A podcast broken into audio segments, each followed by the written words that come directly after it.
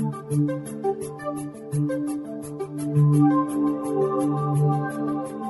Abby Strauss, and welcome to the Expert Speak, a service of the Florida Psychiatric Society. We live in a world where so many children and adolescents are being given psychiatric diagnoses. But how do we know that the diagnoses are correct? And more so, how do we know that the treatments are correct, especially since so many of those treatments involve medications? To help us look at these issues is Elias Sarkis, a child psychiatrist from the middle of Florida. Dr. Sarkis, thank you so much for being with us. Oh, thank you very much, Dr. Strauss. I am looking at some of the material that has come out recently about best practices for medicating children. And one of the things that strikes me is that there are actually sections about how to treat kids under the age of six. It seems so young. Please give me your attitudes and, and do people under six years old need medications? Well, it you know, surprisingly, yes.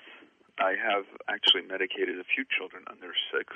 One case I remember very clearly was a uh, two and a half year old who, would manage to escape his house in the middle of the night, about uh, 3 a.m., on a very regular basis. And uh, of course, the first thing we did was environmental things. We, you know, had the parents move the locks up, but this kid was very precocious and would actually get a chair and open the open the door, even though the lock had been moved. Eventually, I just had to give him some medicines that he would sleep through the night because I thought that was that was safer than him wandering around the neighborhood. You know, it seems so incredulous that someone that young could be so facing so many problems that they actually would need this level of intervention. It is, but it also turned out later that there were more problems in the family than I than they would uh, have told me. So even though I had been interviewing the family and working with the family, sometimes you don't get a straight answer. So let's talk a little bit about this because this is a very key point. When does someone begin to feel that there has to be an intervention? What level of of problem? And I don't know if we should just limit it to kids under six or to all kids. And, and we should note that by and large, it's it's a um, committee determination, but we're talking about people under the age of 18, although an 18 year old is probably much more like an adult. Yes, an 18 year old is much more like an adult. Uh, but, you know, th- there really is a big difference kids under six and kids that are over six. Kids under six are generally more manageable. They also have a much higher rate of problems with medications and the environment needs to be altered for kids under six. The environment should be able to take care of most problems. Now, when you can't count on the environment, then that's when you get into trouble. Environment being the parents in particular. It being the parents in particular, but uh, you know sometimes they you know they're in foster care. Sometimes they uh, grandparents are really taking care of them, and the grandparents maybe not have all the tools they need, all the energy they need to take care of a child under six.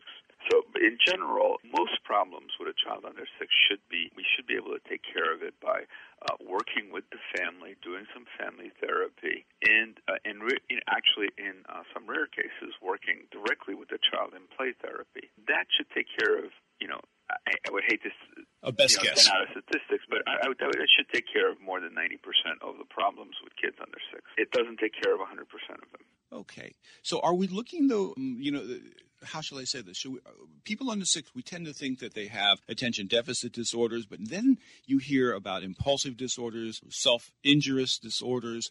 The under six group, is there more of a cluster of a type of disorder than not? Well, the, the ones that I've seen that have had to medicate are uh, things like trichotillomania, where the you know you know the child is pulling his hair, and actually there was a you know a three year old that had a quarter sized bald spot in her head and again, we you know we had been working with play therapy and family therapy, you know, for several months. But as the blood size spot got bigger, then you know we start to medicate the, the child. The way I look at it is I look at how much is this kid suffering, and that makes my decision. Uh, that really impacts heavily on my decision as to whether I should medicate a child, especially one under six. I'm really looking, trying to look at it from the kid's perspective. How much is the kid suffering? You know, if uh, you know a four-year-old is a little bit rambunctious and hyperactive, I don't think that's a big deal. I don't think that needs to be medicated. Uh, now, if a four-year-old is, you know, or a five-year-old is so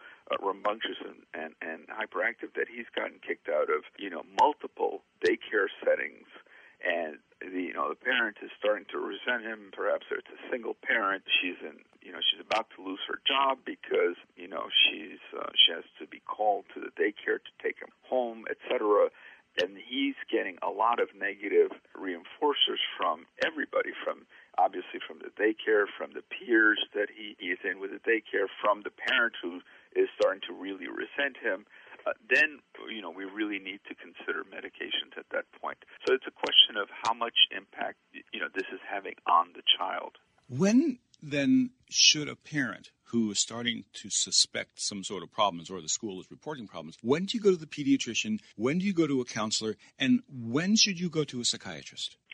Well, I, I think a pediatrician is a good place to start in, in most cases. I also think that for a majority of, uh, pr- of problems, they really should start with counseling. A lot of times, some behavioral interventions, you know, some understanding of what the child is going through. You know, bullying, for example, has more recently come out to be a very severe problem in our school system, and a lot of times the kids don't report that to their parents. So, uh, you know, some family sessions with a reasonable counselor might elicit some of that information that the parents don't have. Which is more of a reactive thing. When you look at the databases, or excuse me, the material on the internet, you see such things as attention deficit disorder in children under six. You see major depression in children under six. And I know we're focusing more on the young group than the older groups, but uh, is there really a bipolar disorder in a kid under six? Is that even realistic? Well, you know, before we didn't think it existed in adolescence. Now we know it exists in adolescence, and now, and I was very resistant to the idea that it existed in kids under 12, and I've seen it for myself in my office. I had an eight-year-old who uh, had all sign, all sorts of signs of mania. You know, flight of ideas, racing thoughts. You know, not needing to sleep, and you know, hypersexuality which was which really did go away when I you know we medicated her. So uh, unfor- I haven't seen a, a bipolar child under six, but um, I, I don't know. Well, I don't know either, but I'm just you know looking at the, what's out there on on the internet. Right. But Dr. Strauss, one, one, one thing I need sure. to mention is that you know I've been in practice for about 20 years, and the kids I'm seeing today, you know, are a lot sicker than they were 20 years ago. I'm not sure what what causes that. I mean, I do know that 20 years ago, I had a hospital where I could put the sickest kids in there for, you know, two or three months and, you know, they would get better and they would be, you know, I wouldn't have to try to treat them on an outpatient basis. The structure of the hospital really helped and I had a whole team working with them from a psychologist to family therapists to special ed teachers, etc. Um, so I, I don't know if that's one of the reasons I'm seeing sicker kids, but I really am seeing sicker kids. Today. Younger, younger kids and sicker kids. Younger and sicker. Wow. Yes. You know, the other thing also, uh, in driving over here this morning, there was an advertisement on the radio, and it said that one out of 150 kids is autistic, and that seems like such a huge number of people. Well, it, it is, and it's really scary. Now, uh, there's a couple of reasons for that diagnosis. Now, we've gone from one in 10,000 to one in 150. That's big. Uh, now, part of that is the fact that we have sort of enlarged the criteria. You know, so we now talk about autism spectrum disorder, and we now include people, for example, that 20 years ago I would not have diagnosed as autistic. I would have uh, diagnosed them perhaps as ADHD plus a uh, language impairment or something like that and now they're they're coming in with the Asperger or you know some other delays in coordination, motor motor and coordination, etc. And now they're coming in with an Asperger's uh, syndrome diagnosis already before I even see them. So some of that is because uh, there's greater awareness and people are going under that umbrella that 20 years ago would not be classified in that umbrella. However, the reality is that there's still a very dramatic increase in uh, autism, in true autism, and, and in autism spectrum disorders, so that there is a dramatic increase in uh, cases that I would have diagnosed 20 years ago.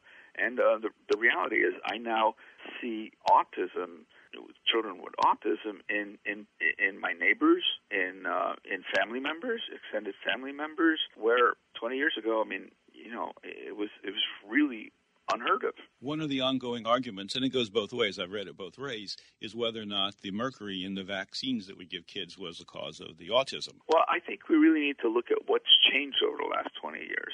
And one of the things that's changed is that we don't have mercury in vaccines anymore. So I don't think that's it. I think we're wasting our time with the vaccine theory. There's a lot of scientific uh, evidence that the vaccines do not cause autism. And we really need to look perhaps at, at more general things. What's changed? We now do more ultrasounds when the you know when the woman is pregnant. We now everybody has cell phones, and you know those those things are ubiquitous.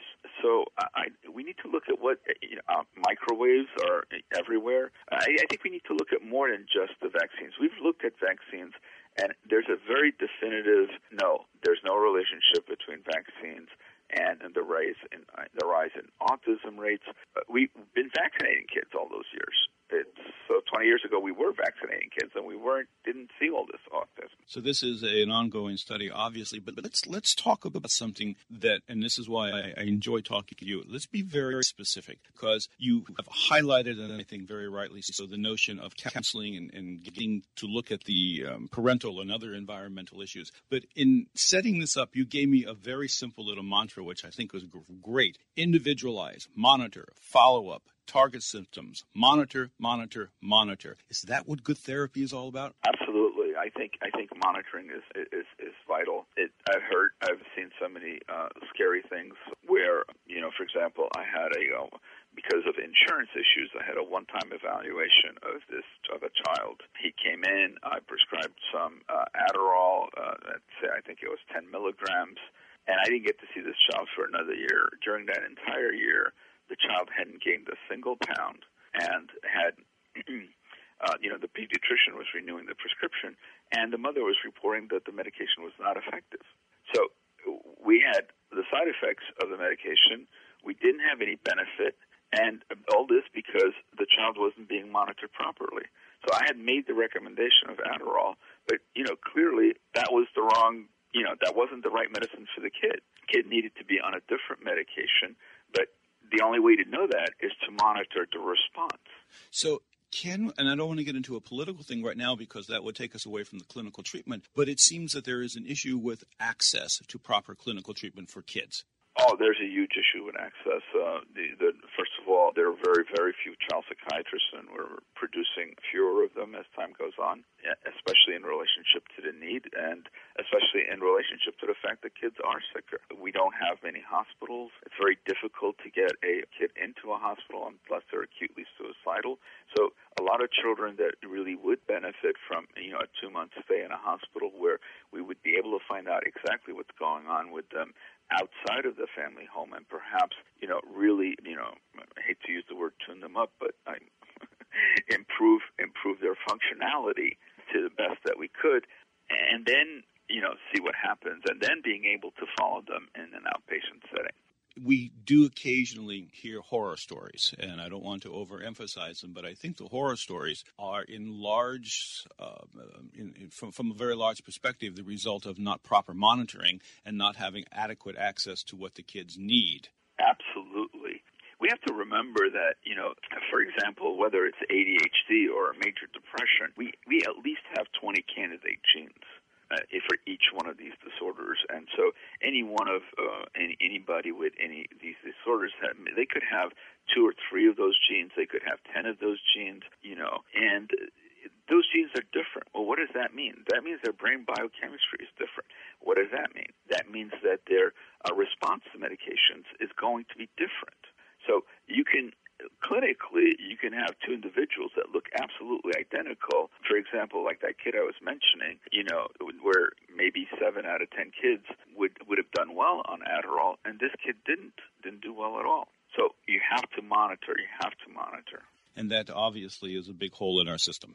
It is a big hole in our system. We don't have enough child psychiatrists. We don't have enough. And, and mind you, there could be other ways. We could politically, we could create different systems for monitoring. A lot of, uh, you know, we could perhaps have, you know, home health nurses monitoring these kids and, you know, bringing the ones back to the child psychiatrists that aren't doing well and, and simply, you know, renewing prescriptions if the kids are, in fact, doing well and progressing. I don't think it takes a child psychiatrist to monitor every kid, but there are certain medications, for example, that need um, blood work. there are certain medications that where we you know we should have a baseline EKG, for example, for tricyclics or for alpha agonists like clonidine and Tenex, we should have a, a baseline EKG. As I listen to you in your entirety, the the message is that there are wonderful treatments out there, not perfect by any stretch of the imagination, not yet, but very good, wonderful treatments that can help a lot. But the implementation of those treatments, the implementation is where the problem lies because the implementation has to be individualized. You can't, you know, just because a kid has ADD, you can't just give him one one medication and and be sure he's going to do well.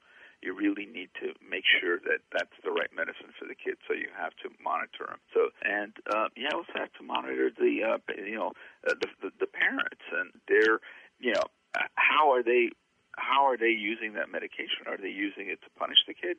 You know, I've seen some very strange things. You know, oh, you've been bad, so you're going to get this medication. Well, you know, that doesn't. That's not very therapeutic. No, and then of course the stigma that rolls off of that is enormous. Absolutely, and the resentment is enormous, and once a kid becomes a little bit more autonomous, he's not going to take the medication, and that's that's a big problem. And then there's there is the issue of side effects, and and some kids have them and some kids don't. So again, one needs to be monitoring. Another issue which which also happens is that sometimes our expectations are a little bit too high. We want medications to take care of everything, and that's not going to happen. Medications should improve some symptoms, eliminate some symptoms, but there is still going to be variability if there's an increase in environmental stressors you know, the kids' symptoms are going to go back up. Uh, kids, you know, a lot of times, you know, parents tell me, well, if we give them medication, then we're not going to do tutoring. And I'm like, no, that's not the way it works. Uh, you know, tutoring is going to be much more effective if the kid is able to pay attention, you know, for, you know, half an hour instead of five minutes of the tutoring session. So you know, it's not an either or. It's it's both. You do need the therapy and the medication. Uh, if you're using medications, you also need the, the therapy, the individualized educational plan, the tutoring, the the uh, OT, occupational therapy, the language therapy, whatever else the child needs. The child still needs those things, but hopefully, with medication, is going to be able to benefit from those interventions much more than the child would have if he didn't have medications. Which brings us to a very interesting, and I'm going to modify, which brings us to an interesting point. When you talked about individualizing, monitoring, follow up, look for target symptoms, and then monitor, monitor, monitor, I'm going to say for those target systems, symptoms, you have to look at target symptoms in the patient and in the family. Absolutely, and you know, I, I I've named my practice family psychiatry for a really good reason. I think it's a sends up a, subconscious message to you know people who you know, want to bring in their kids to fix them, that, you know, no, this is a family issue. Dr. Elias Sarkis is a child psychiatrist in the central part of Florida. He's treated children and families for many years, and he's given us, I think, some very practical insights into what is in the process of bringing a child who has a problem to a psychiatrist and get appropriate treatment. Dr. Sarkis, thank you so much. Thank you very much, Dr. Strauss. I appreciate the fact that you're doing this. You're more than welcome, sir. Have a good day. You too. Bye bye.